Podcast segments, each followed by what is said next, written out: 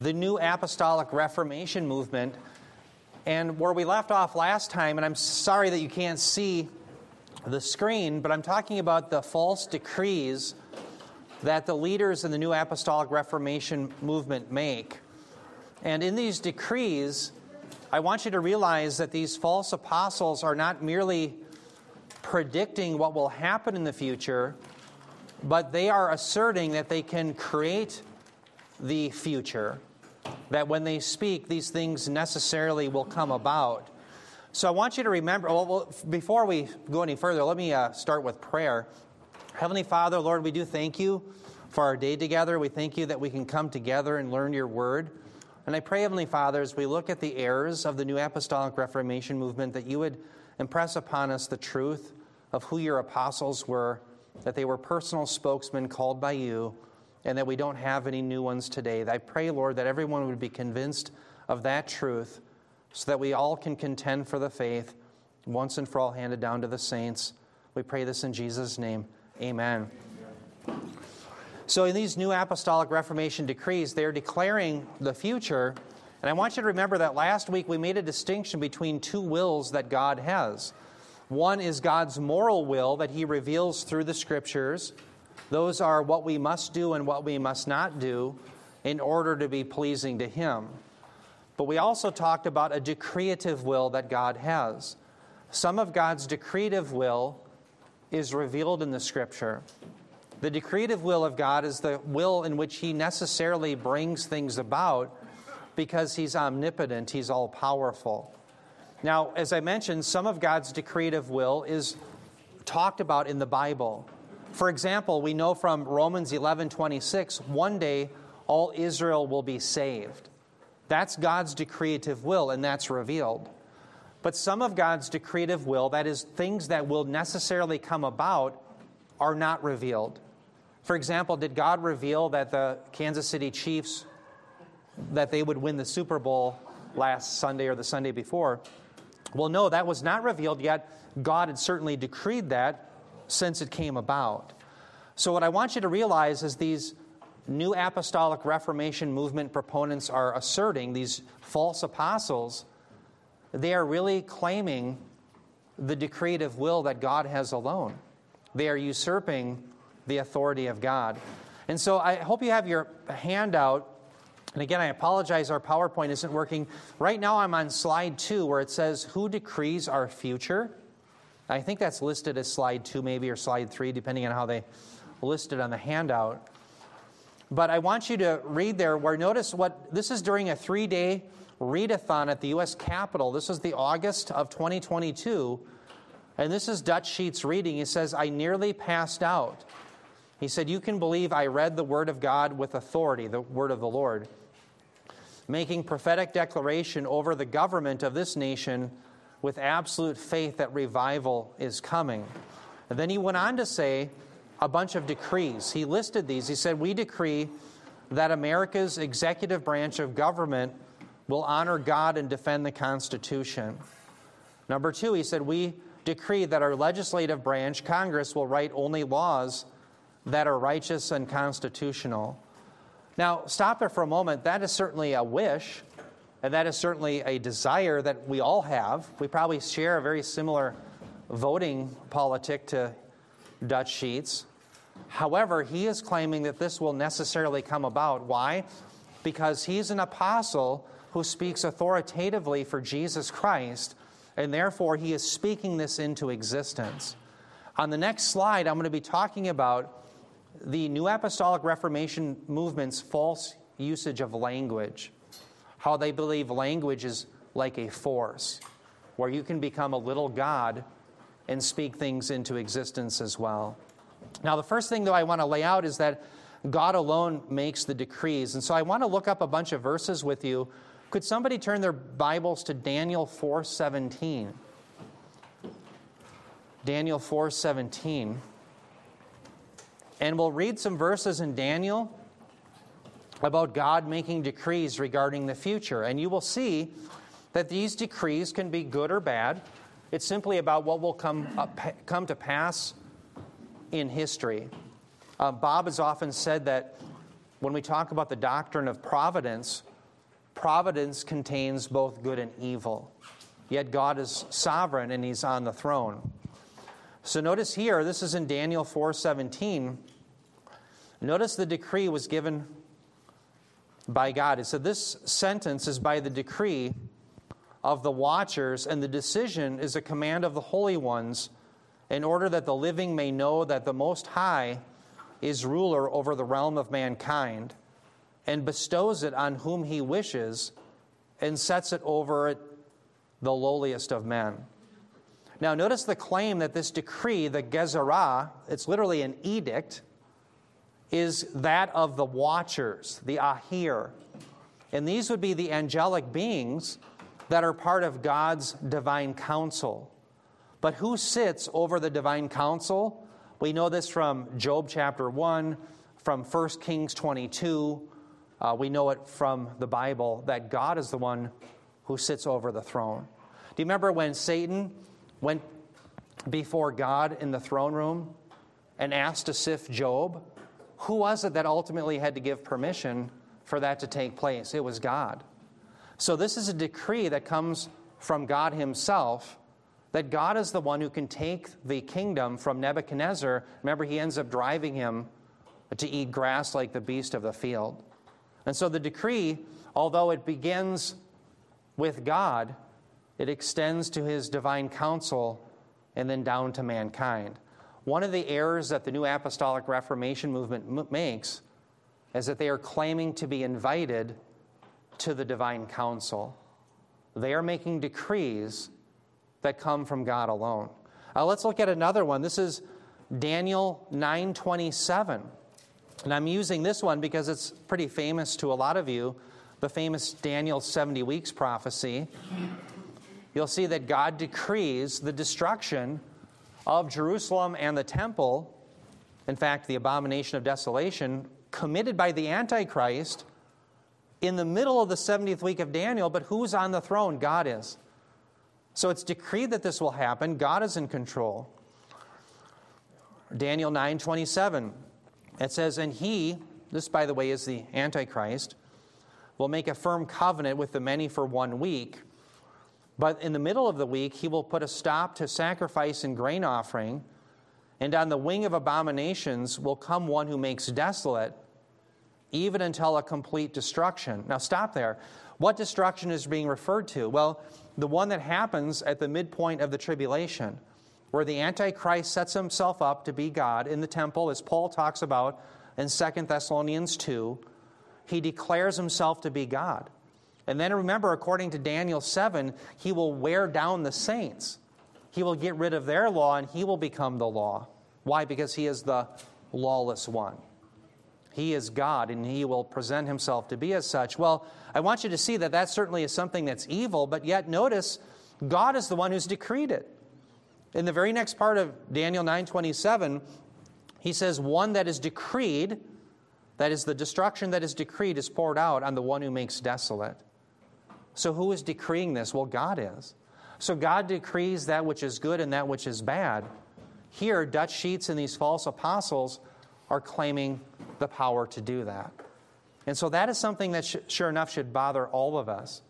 Now, what I want to do is kind of shift to how they understand language. And I was talking to Bob about this some weeks ago, and we both agreed that there is some overlap between the New Apostolic Reformation movement and something called the Word of Faith movement.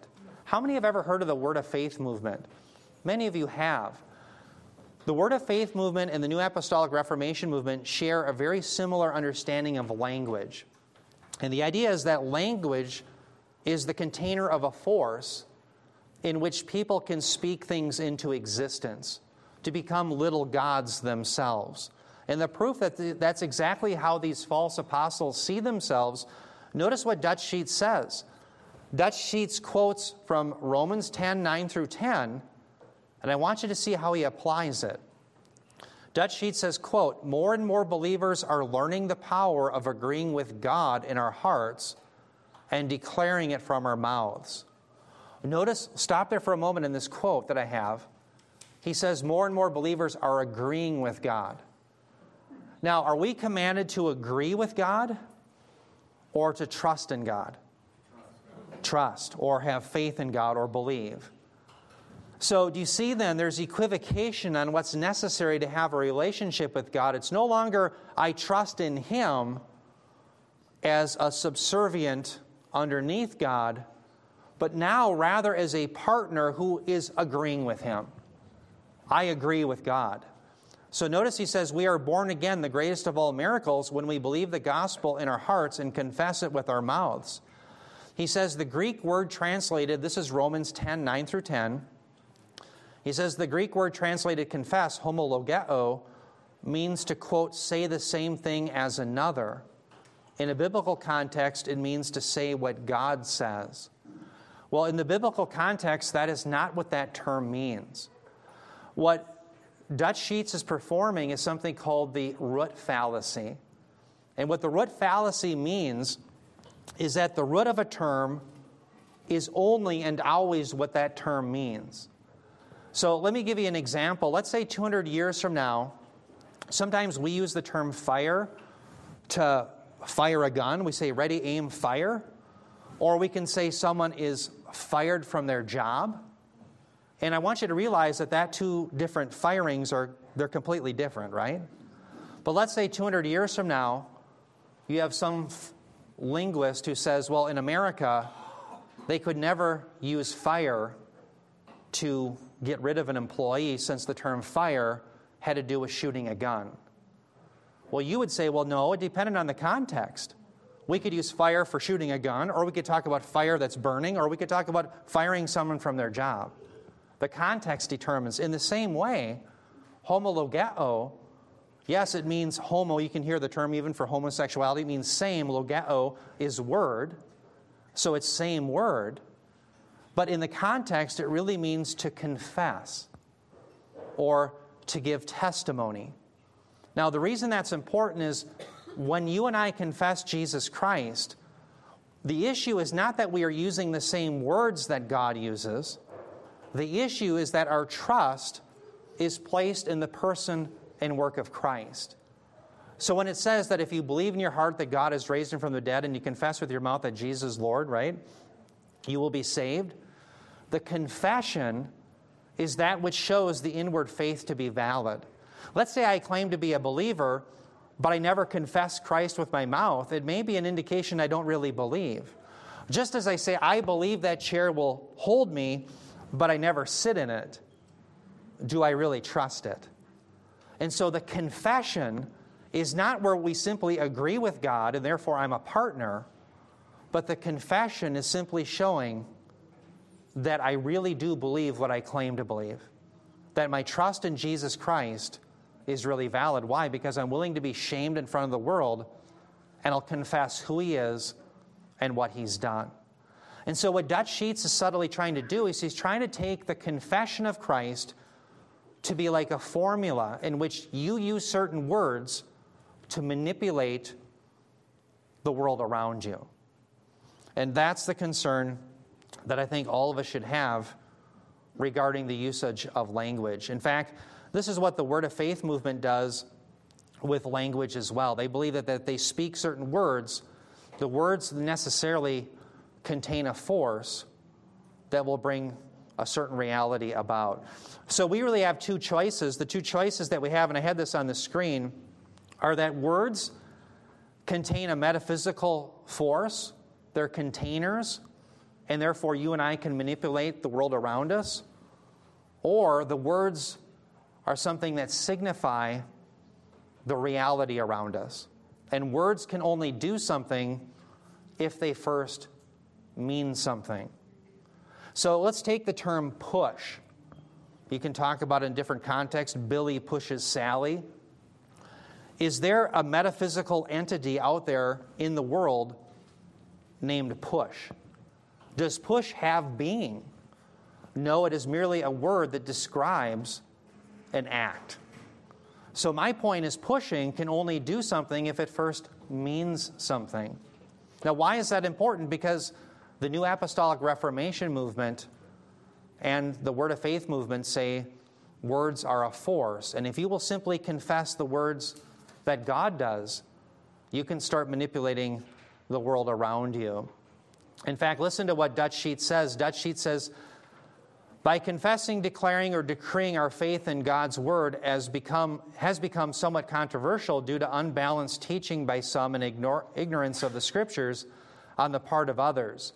It need not be, however, simply stated, listen to what he's claiming the power of God's word and from what the Holy Spirit says prophetically must be released by us. Unquote. Now, how do we do that? He goes on to say one of the ways we do this is with our mouths. So he's claiming, just as the word of faith proponents do, that our mouths unleash power because the words themselves are a metaphysical force that can change things. Now, what you and I have to have is a shift to say, no, that's false, because biblical faith is not a force as I'm unleashing a force through my words, but biblical faith is always directed towards the object of Jesus Christ, his person and his work. So, do you see then the Word of Faith movement and the New Apostolic Reformation movement? They have a trust not in Jesus Christ, but in the power of their words. Do you see that? So if I get on the end of the runway with my airplane, I say, fly, fly, fly, fly, fly, fly. If I say it loud enough, is the airplane going to fly? No. No, I'm going to have to add power to that thing because it's the engine that makes it fly. Now, I can describe the flying by using words, but my words aren't going to make it fly. It's going to be power. By the way, I had a, an examination. Every rating you get, you have to have a check ride. And I'll never forget in my private pilot check ride, I was only 17 years old. Bill Mavenkamp, by the way, he was in the Guinness Book of World Records. He had the largest flying family in the world. He had 13 children, they all flew. Um, he was a flight examiner. He had just thousands of hours. I mean, he'd probably been around since the Wright brothers. I mean, this guy flew, flew, flew, flew. So I was a little nervous. I was intimidated. I was only 17. I'm sitting in his office up in Maple Lake, Minnesota. And he's like, at the time in his 70s, I'm 17. He says, Eric, what makes an airplane fly? So I start teaching him Bernoulli's principle principle when a fluid reaches a constriction, has an increase in velocity and decrease of pressure. And I can, he's just looking back in his chair, like, this is, this is crazy. And I'm thinking, oh no, I'm failing already. And he looked at me with the wisdom of a 70 year old man. He said, Money. Money makes the airplane fly. the point is, if you don't have money, you're not going to fly because it's a lot of money to fly. My point is, words don't do it. As Bill Mavenkamp would say, it's, it's money more than words, right? But you get the point. Words aren't going to create anything. So we have to see that shift and call people out who are engaged in it in the Word of Faith movement or the New Apostolic Reformation movement. We have to say, My faith is in the person and work of Christ. Your faith is in the power of your own words. That's the serious nature of this equivocation. Now, turn your Bibles, if you will, to 1 Corinthians 4, I'm sorry, 1 Corinthians 14, 7 through 9. 1 Corinthians 14, 7 through 9. Now, as you're turning there, someone, as we talk about this, will inevitably cite the book of James, where recall James talks about the tongue and how the tongue is so powerful it can be akin to a rudder on a ship that can move a ship or it can start a whole forest fire. You read about this in James 3 5 through 8. And so someone will say, Well, Eric, doesn't James say that speech can do things? It can set a whole forest ablaze or steer a ship on a rudder. It does say that, but James' point is that words mean something. And because words mean something to people who are intelligent beings made in the image of God, those words can hurt people. That's James' point. But it's not that the words do something in and of themselves, but words have to mean something. It's not that the words have power, like there's a piece of push, or if I say fly, fly, fly, fly, fly, there's a piece of fly out there, and I'm unleashing that power. No, words have to mean something for them to do something. They have to mean something before they do something. Why is that important? Because in our postmodern world, they say you can't know words. Well, yes, we can. We can know words. I'm post postmodern. And yes, we can know words and we must. Jesus says in John 12 48, This is that which will judge you in the last day, the very words that I have spoken.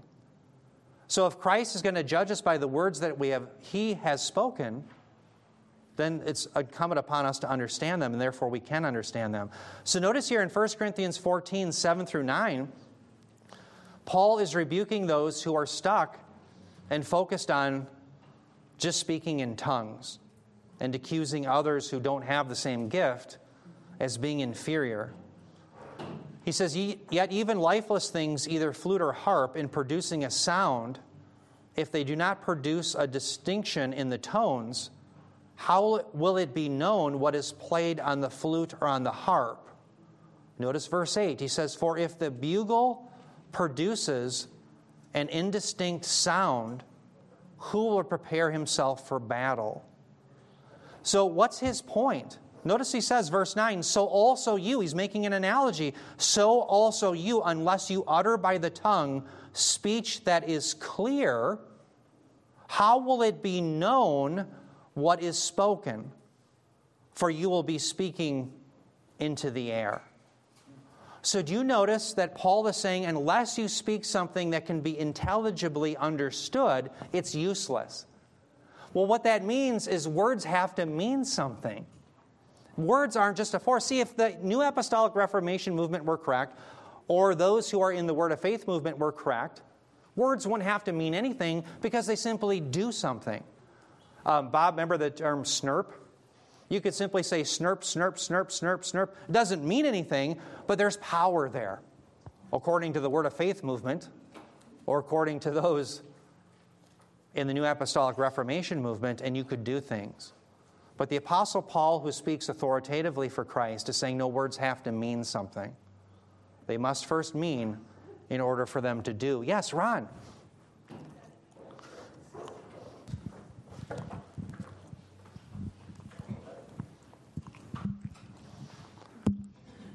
I was just sitting here thinking about a somebody that took the word thing too far the other way. Uh, who it was it? A Catholic mystic or something said, uh, "Use uh, preach the gospel and use words if necessary." Right. Who said that? Well, anyway. Right. Yeah, that's wrong. Too far. Exactly right. That's right. Doesn't Paul teach us to preach the word in season and out of season? We are to be those who confess Christ. We are to be those who contend for the faith once and for all handed down to the saints. So what's interesting is in, I've heard that same saying, Ron, and in those who go beyond Scripture or aren't concerned with Scripture, your actions are more important than the words of the gospel. But when you read the Scriptures, it's the words of the gospel that matters most. Faith comes by hearing, and hearing by seeing the good actions of Jim or Jerry or, you know, you know, no. Faith comes by hearing and hearing by the words of Christ. Amen.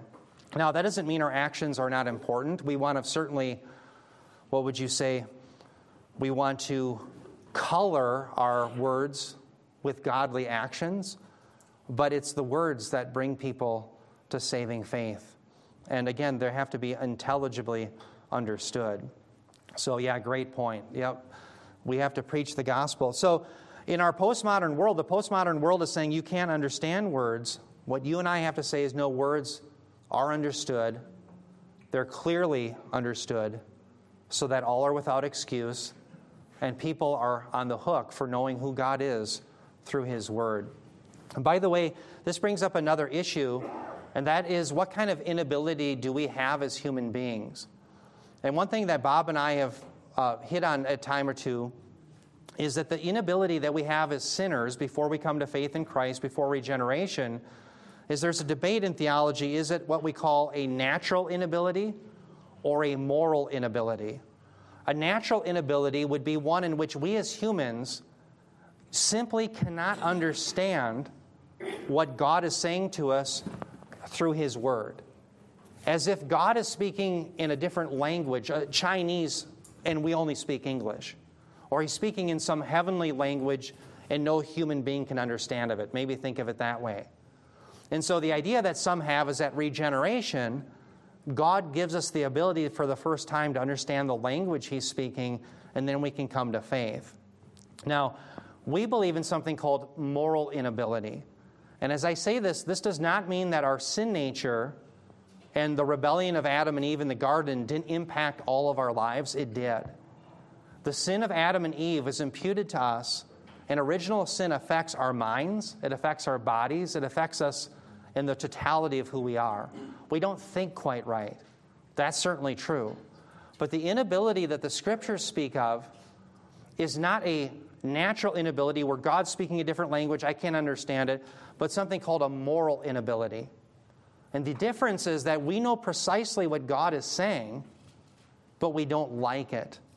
We're morally opposed to it. And so this is why Jesus says in John 3:19 he says, "Yes, the light came into the world, but men love the darkness rather than the light. Why? For their deeds are evil." So when the light came, God revealing himself through Christ and therefore the scriptures, it's not that men couldn't understand what he was saying. Jesus doesn't say they love darkness for they couldn't understand the light. He says, for they love their deeds of darkness.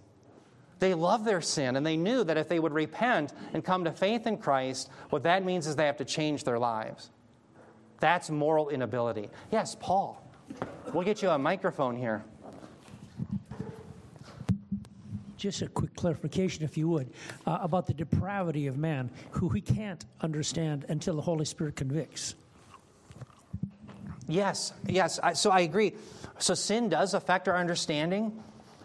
But again, what's interesting is the Bible declares to us, and I'll show you a passage, we'll in fact turn to it in Romans, where our inability is primarily a moral one. So it's not that we just don't understand what God is saying, and therefore, in some sense, we're off the hook. I can't understand what He's saying. No, what Jesus is saying is we understand what He's saying, we just don't like it. We're morally opposed to it. And a great passage that proves this, if you'll turn your Bibles to Romans chapter 10. And I want to relate that to this understanding of what saving faith is, so that we're absolutely convinced of the clarity of Scripture and how every person is on the hook. That no one can say, Well, I just didn't understand. No, we can understand. It's just that we don't like it. Romans chapter 10, I think we'll start in verse 6 if I recall. By the way, I was confessing to Bob, I stole my son's Bible. I, I claim borrowed it. So my poor boy's without his Bible this morning, but he, um, I'm sure he'll find one at home. Romans 10 6. Okay, I'm sorry. Oh, yeah, thanks, Bob. Romans 10, starting with verse 6 says, But the righteousness that comes from faith speaks like this Do not say in your heart, Who will go up to heaven, that is to bring Christ down, or who will go down into the abyss, that is to bring Christ up from the dead. On the contrary, what does it say? The message is near you, in your mouth and in your heart. This is the message of faith that we proclaim if you confess with your mouth Jesus Lord and believe in your heart that God raised you from the dead, you will be saved. Amen. And that's an important passage to clarify the difference between spiritual and moral inability and just natural human inability. In other words, Amen. if you would say to be saved, sprout wings and fly to the moon. Right. then, then that would be an utter absurdity. We can't do that, right? Right. And so, what is being said is that we must believe what is objectively true. Amen. God really did, God the Son, come into our world. He really did live a sinless life. He really did predict his own death, burial, and resurrection. He really did appear to many witnesses. Yeah. And so, what we're asking people to do is believe what is objectively true, reasonable, and, and clear. So, if it were the other way, as it says here in this hypothetical, Yeah. you know, um, go up and bring him down, we couldn't do that. Amen. So what what's offensive to people is human pride doesn't want to believe that the sinless Savior would die for the sins of wretched enemies of God. Amen. So the moral part says, no, I won't believe that. Right. The, the old time liberals used to call it slaughterhouse religion. Right. They'd mock it, right? Yeah, they would mock that. Um, so that causes people to stumble Amen. because the default faith of the fallen human race is human ability. Amen. Amen. And so if you say, no, you can't solve your own problem, you need to humble yourself, trust God. So is that what the passage you were had in mind? Right, Yeah. amen. Absolutely. Well said. So the citation that Paul is alluding to there is from Deuteronomy chapter 30. I'm sorry, I'll come right to you. And what's interesting is Bob just described Paul's point is that God has not asked us to do something impossible, that we have to go bring Christ down or go to Sheol, bring him up. He's not asked us simply to believe the word that was spoken. And so the idea then is that believing the word isn't something impossible, it's something that's right at hand. As Bob just alluded to, the fact is we're morally opposed to that. Why is that important in this discussion? Because what it shows us is that words simply mean something, not as the New Apostolic Reformation movement is claiming that they do something because they have a force. If the words just did something because they had a force, then you and I wouldn't have to explain things. The meaning would be irrelevant. We could just speak things into being. Now, some will say, well, didn't God speak the world into being? He did. But here's the difference He's God and I'm not. So there's some metaphysical properties behind what God is doing that He doesn't allow us to know. What does it mean to have that kind of power where He is such a powerful warrior God that He can stomp out all of His enemies with the sword of His tongue? That's described. That's how He will. It's going to be the most lopsided battle of all time, the battle at Armageddon. He's going to slay His enemies, and He can do it by merely stopping their hearts. He can do it by speaking it. I don't have that power, and neither do you. And so, when the New Apostolic Reformation movement are claiming that they can decree things into being, they are declaring themselves to have the very power that God does. And again, they're saying words in of themselves do things. What we are claiming, this is the category shift, is no, they mean something. They don't do something, they mean something. That's how you and I are to use words. And so that's why we as we're all theologians in here. We are to be those who are careful with our words and how we understand the scriptures. We distinguish between this category and that category. We just did one. We, we distinguish between natural inability and moral inability. We distinguish between, between these things all the time. Why? Because we're trying to understand cognitively as human beings made in the image of God. Yes, Brian. the uh, NAR and these other groups, they'll also take terms from the Bible and they'll twist what it means. For example, they'll take calling glory down from heaven. Calling the Holy Spirit down from heaven, calling fire down from heaven. So, all of those terms are biblical fire, glory. Yes. Okay, but but it's like they're doing it. They're bringing. So when when Bob was reading the uh, uh, Romans ten, that bringing God, bringing Christ down to earth. Well, that's exactly what a lot of their terminology, twisted terminology, is doing. Sure, absolutely. No, you're exactly right. In fact, that's a great segue to what we're coming to. Um, absolutely. I'm sorry, we had another. Oh, Rich, yes. I think this Great is point. fundamental in the separation between those who are truly saved and who are not saved. The very purpose of God, the very purpose of God is His glory and how He is glorified is that we understand our desperate, our spiritual poverty and our desperate need for the person and the work of Christ. And so our adherence and our devotion and our praise and our worship is to Christ, knowing our desperate need. I think the false understanding of Christianity goes right to the Garden of Eden, our participation with God. I think that's damnable offense. Yes. I think that um, the NAR movement is um, Arminianism on steroids.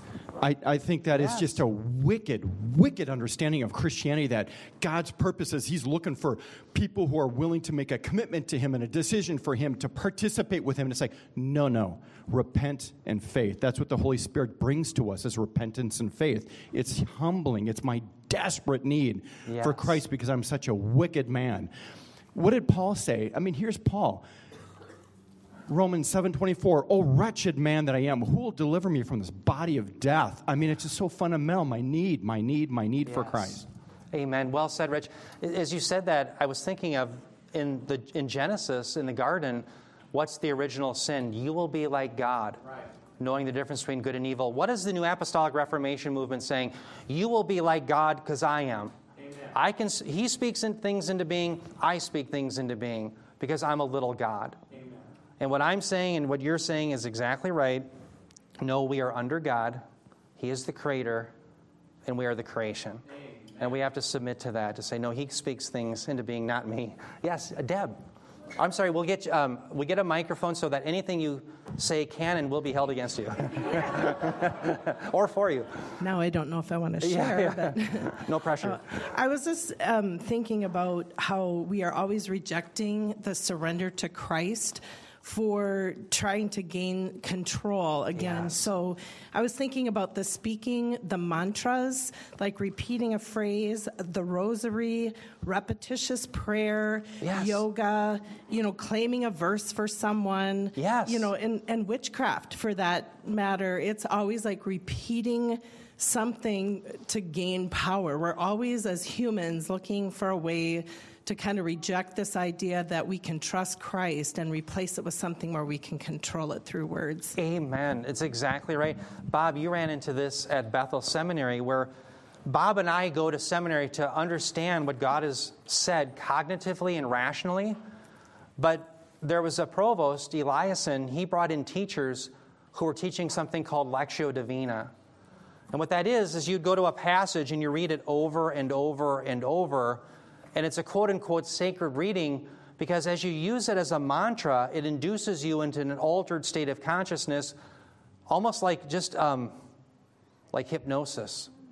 And all of a sudden you start contacting the angelic and demonic realm directly. Okay, so they use their Bible like a Ouija board. That's exactly the idea behind using words as a force. It's the same thing. No, what we say is no, the words mean something, and our goal as the interpreter is to understand the author's intent. The author, whether it was Paul or Luke or Mark, were inspired by the Holy Spirit. And so if I understand Paul's intent, I'm understanding the Spirit's intent, and therefore I'm understanding what God has said. So our goal isn't mystical, it's rational. Our goal is never to say words do something, but rather mean something. That's something we have to be convinced of. So, great points, all- all of you. Thank you. Um, now, I want to, oh, I'm sorry, Paul, yes. So you're saying people use the Bible as an idol? Absolutely, they can. Absolutely. Um, I, I went, maybe not so much an idol, but um, like a conduit uh, to idolatry. Yes, Bob. In other words, taking repeated phrases from the Bible out of context and assuming because they were found in the Bible, there's going to be some power in those words themselves separated from the author who spoke them. Okay? And um, this is so prevalent. I was thinking we're looking at these decrees Yeah.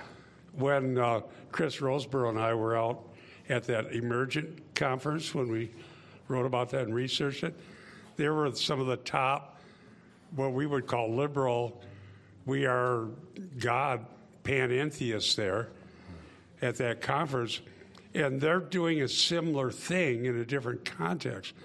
If everyone, in other words, meditates and gets in touch with the oneness of God, goddess in the universe, this panentheist, God is in everything, then that will become reality. Right. They bring their. So at one and the same time, you have conservatives decreeing these sort of things that America will have be this, this, and this because we decreed it into the heavens. It will be, and we've got New Agers. Well, we used to call New Agers now um, panentheists and emergent and convergent. Now they call it. Yeah. they're doing the same thing through meditation and getting into this altered state. And so we have competing groups trying to control the future destiny of the world. But what, what they're both doing wrong is not submitting to God as the providential creator who, uh, who in his providence brings things forward as he promised he would. Amen. And agreeing to the terms about how we come to him and believe what he said. Amen. So the absurdity of it, if, if someone was just irreligious altogether, Yeah. like our LeRon Shults is Right. now, say, okay, they're going to chant and meditate into a future where there's no judgment and everything becomes one. And the conservatives are going to decree a conservative Christian future in this country by their words. The absurdity of it said we might as well just be atheists. Right. So the alternate alternative is to believe what God said and to submit to his word and to take things in context as they were spoken. Amen. So what makes the Bible the powerful word of God isn't the type of typeface, the paper, the gold on the outside of the cover, the leather. It's the fact that God has spoken. And if you read it on a little computer, it would still be the Word of God if that's what it is. So our goal should be to understand what God said, not gain some mystical idea and then put it into play. Right. Right. So the, there's such a dearth of sound Bible teaching that helps people understand the Bible for what it does say. Yeah. No wonder people are confused. Right. Amen. Well said. Yeah, you push away. I say there is power in like repetitive reading because I read every night when I go to bed and I keep reading the same sentence over and over and then I fall asleep. There's yeah, I can't I can't push back against that. You you yeah, no. yeah, point taken, Brian. Well said. Uh, yes, Luann in the back.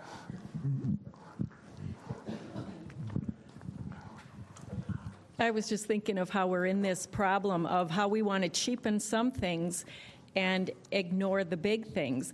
And so, like in this time of Lent, you know, people think, well, I'm going to suffer for, you know, the season and I'm going to give up chocolate, which is just, you know, I mean, to compare that with the suffering of Christ is just blasphemy. Right. But like um, uh, Rich was saying, you know, if we, d- the biggest miracle there is, is that God would save anyone wretched like any of us. Amen. And so when you look at um, uh, Romans 1:16, I'm not ashamed of the gospel. It's God's power. That's God's power Amen. for salvation to everyone who believes. Amen. For everyone who believes, they believe what is said. Let's talk a little bit about saving faith for just a moment. The reformers had a threefold understanding of saving faith, and I think it's biblical if you unpack it. So when we believe in the Lord Jesus Christ, I want you to think of three elements in that saving faith. The first is what the reformers called notitia, which is knowledge. The idea is that the gospel has content to it who Christ is, what he's done, why we need him, how do we receive him. All of that has content to it that we can know. We must know cognitively. But just because you know doesn't mean that you're saved. There's a second part the reformer said to saving faith, and that's assensus, m- merely mental assent. Mental assent says, not only do I have the facts of who Christ is, what he's done, why I need him, how do I receive him, but I believe those things are true. But we're still not saved, the reformer said. They said we must have something called fiducia to say that's for me, or a trust. And a good example of where I think they're, or why I think they're correct, is remember in the book of James, it talks about demons who believe and shudder. And the same term for of believe for us, pisteuo is used. There's no distinction. The difference is the demons, yes, they know who Christ is. In fact, you remember as Jesus cast them out, they know who he is. Son of man, what do we have to do with you? Are you going to cast us into the abyss before the time? They'll ask him questions. They say, please don't cast us in the abyss yet. They know who he is, they have knowledge. They even have the mental assent They know these facts are true about him, but they want nothing to do with him. They don't have fiducia. And so that's that third element where we say, I have the facts, I believe they're true, and it's for me. It's like believing that chair. I know that chair is a chair, but the fiducia is where I sit in it. And so that's why the idea of belief and trust is often synonymous. That those who trust in the rock placed in Zion will never be ashamed, will never be disappointed, as one translation puts it by the Apostle Paul. Why? Because you and I are going to have the promises of God. And so the idea of saving faith is a cognitive one. Yes, it is that, but it is also more than that. It's a trust saying those things are for me. Christ's death as a substitute is in my place. And so, Luann, back to your point, when we focus on the chocolate, is that what Christ has done for me? Did Christ just simply say, well, don't eat chocolate and you're in? Or was it the fact that he died a substitutionary death once and for all, the just or the unjust, in order to bring us to God? It's the latter. This is why in Colossians 2, Paul is very clear that even the most severe abasement of the body, the severe treatment of the body, is of no avail against the indulgence of the flesh. So we can flog ourselves and do all sorts of things to ourselves, and it will not prevent us from sinning. Not eating chocolate will not make us more holy. Is Lent so, in the Bible? Lent is not in the Bible. Yes, there you go.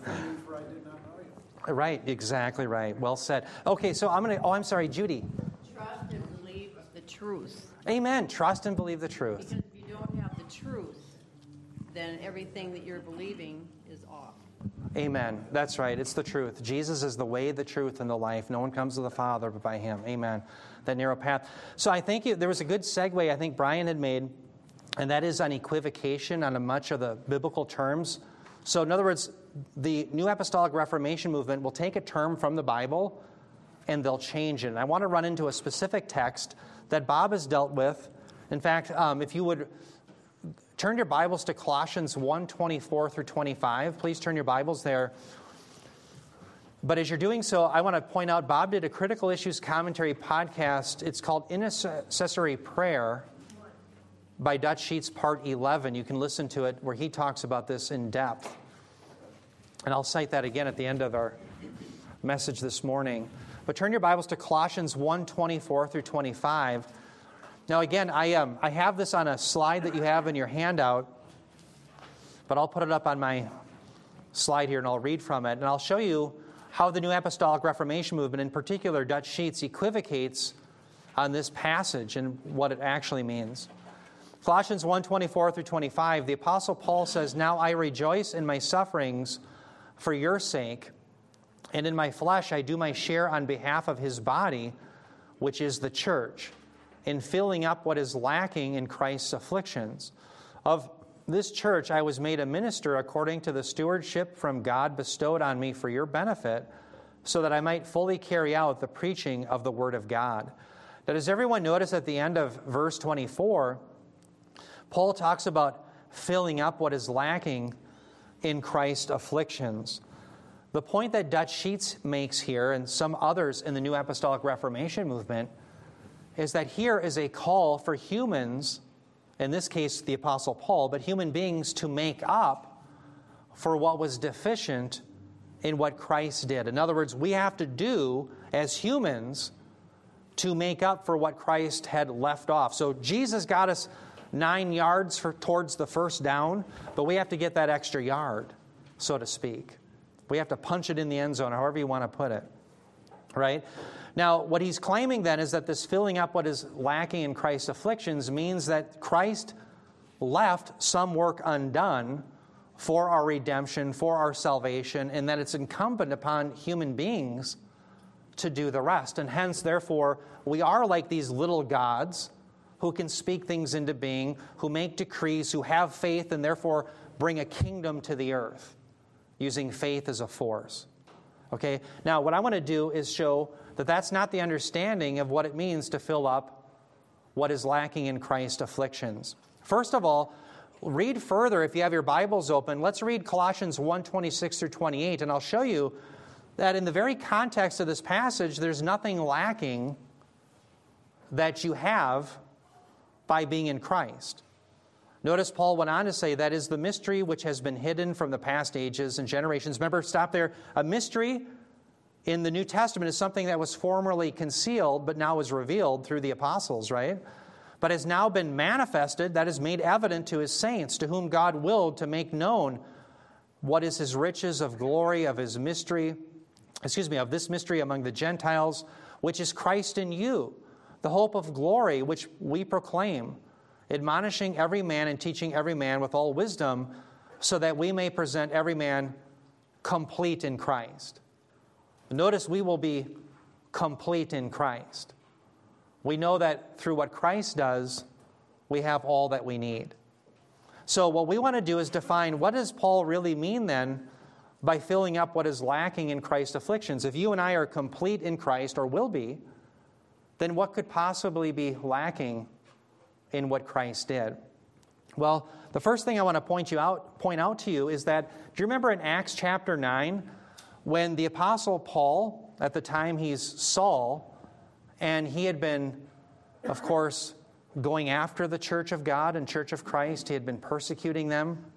But remember the Lord Jesus Christ in his resurrected body, he confronts Paul on the road to Damascus and remember he says, "Saul, Saul, why are you persecuting me?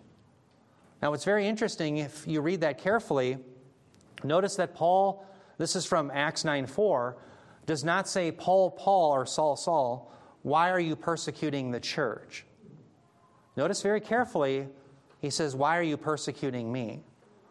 One hint that we have here that relates to Colossians 124 is that so associated with Christ are the people of Christ, believers, that there's a corporate solidarity. If we suffer, he suffers.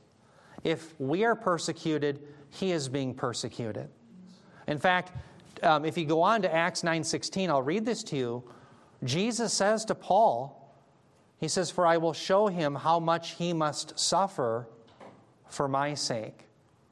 So part of the afflictions of the people of God, the people of Christ, are because we are so associated with Him that we are called to the same sufferings.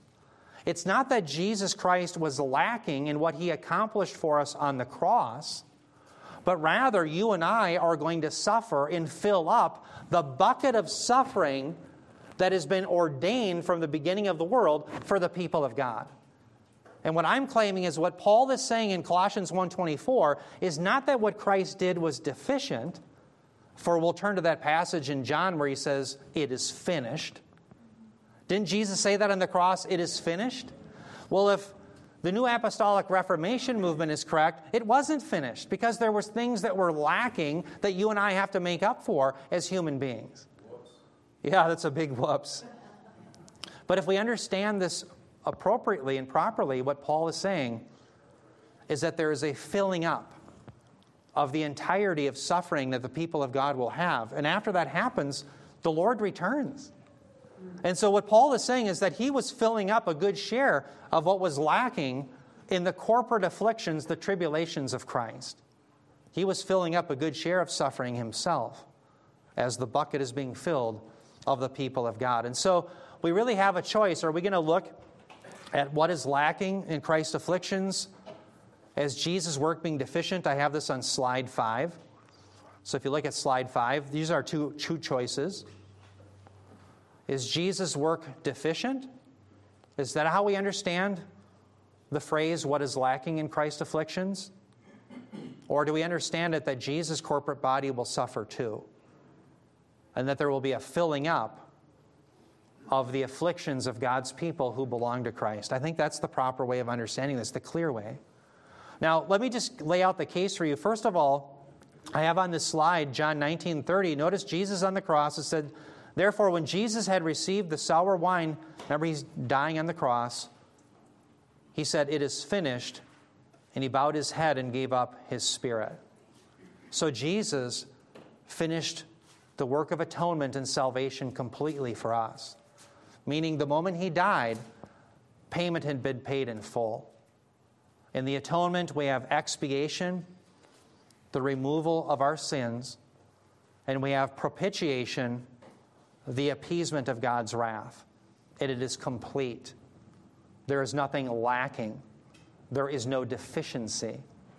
And therefore, clearly, these false apostles are not right in saying, well, Jesus did most things, but we have to kind of finish the task. No, that's not what is being claimed here. Uh, think about 1 Corinthians 1 7. This Paul said, so you said, so you are not lacking, you as believers, in any gift as you wait eagerly the revelation of our Lord. Ephesians 1 3, he blessed us with every spiritual blessing. 2 Timothy 3:17, we're equipped for every good work. So if it's finished, we're not lacking in any gift. We're blessed with every spiritual blessing and we're equipped for every good work. What is lacking in the work of Christ? Nothing. So, what does he mean then to fill up what is lacking? In the Bible, there is a filling motif. And we see it all over the place. For example, turn your, to the next slide, if you will. Genesis 15 16. Genesis 15 16.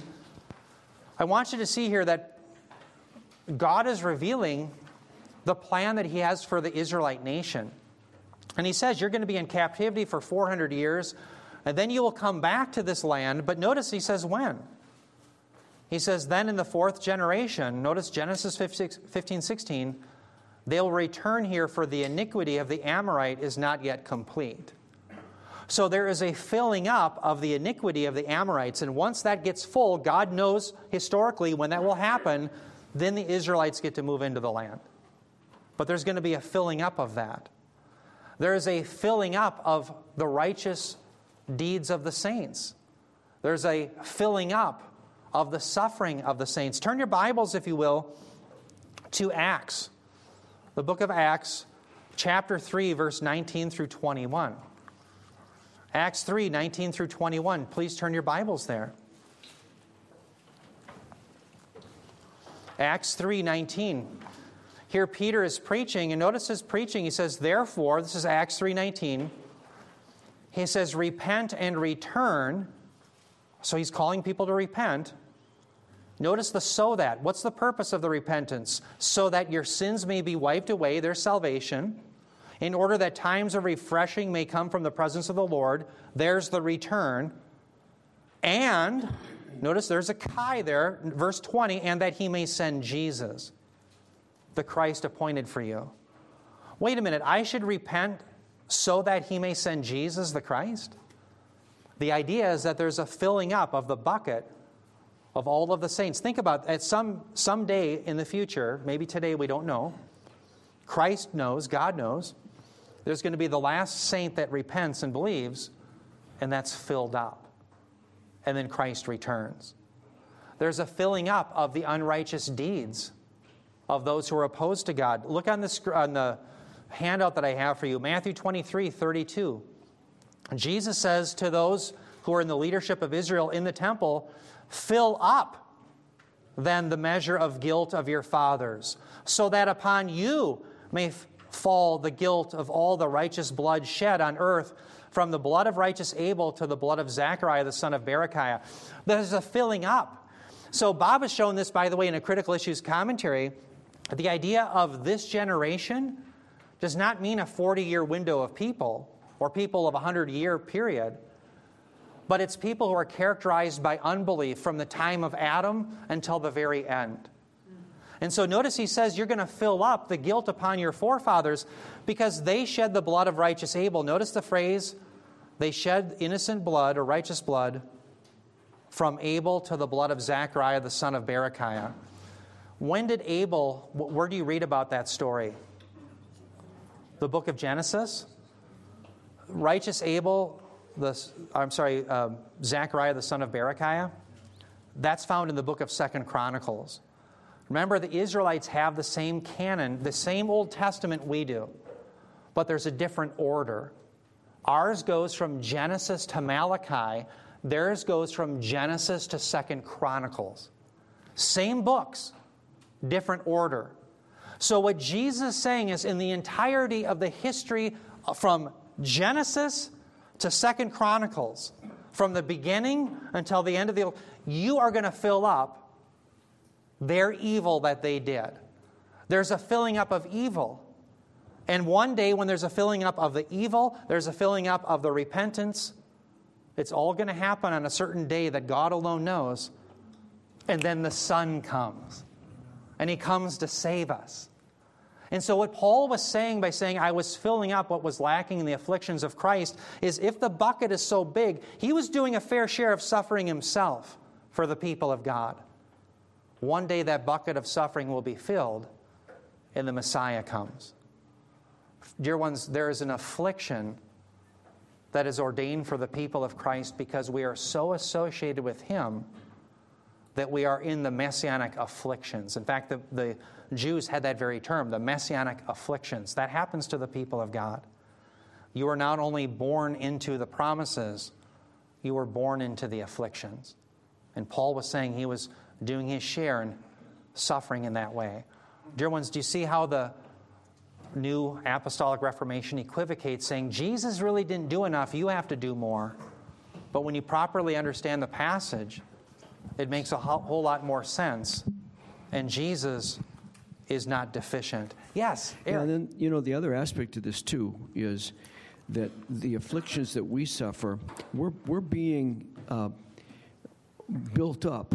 You know, Amen. There's purpose. God is using his providential will to build us up. We will be serving in the messianic kingdom. So there's all kinds of scripture that you guys could probably recite from memory that just says, you know, consider it all joy, brethren, when you suffer for my sake. And I don't know if I got that right, but You're exactly so right. so that's the the good news part of it for us.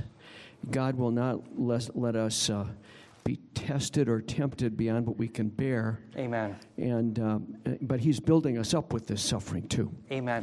And there's going to be a reversal. One day, Second Thessalonians 1 6, He will afflict those who have been afflicting us. Same term that's used, thlipsis. Amen. That's the good news. So let's bow our heads in prayer. Heavenly Father, Lord, we do thank you for your word. We thank you, Lord, that your word is clear, even though men distort it, that you have not made it unclear so that we may not know who you are, but you've made it clear, Lord. And we do pray, Heavenly Father, for our loved ones, our friends, our family who don't know you. We pray, Lord, that you would regenerate their heart, remove their moral inability, enable them to believe. Give us boldness, put the gospel upon our lips. Give us opportunity, Lord, especially as the weather gets nice and we start moving about and with our neighbors. Lord, give us opportunity to preach your gospel so that others may be saved. In the meantime, enable us to live lives that are pleasing to you, that ordain the gospel. And um, I pray for Bob. I pray, Lord, that you give him clarity of thought as he preaches to us. Give us ears to hear and help us to be not just those who hear, but are doers of your word. We pray this in Jesus' name. Amen. Thank you, Bob.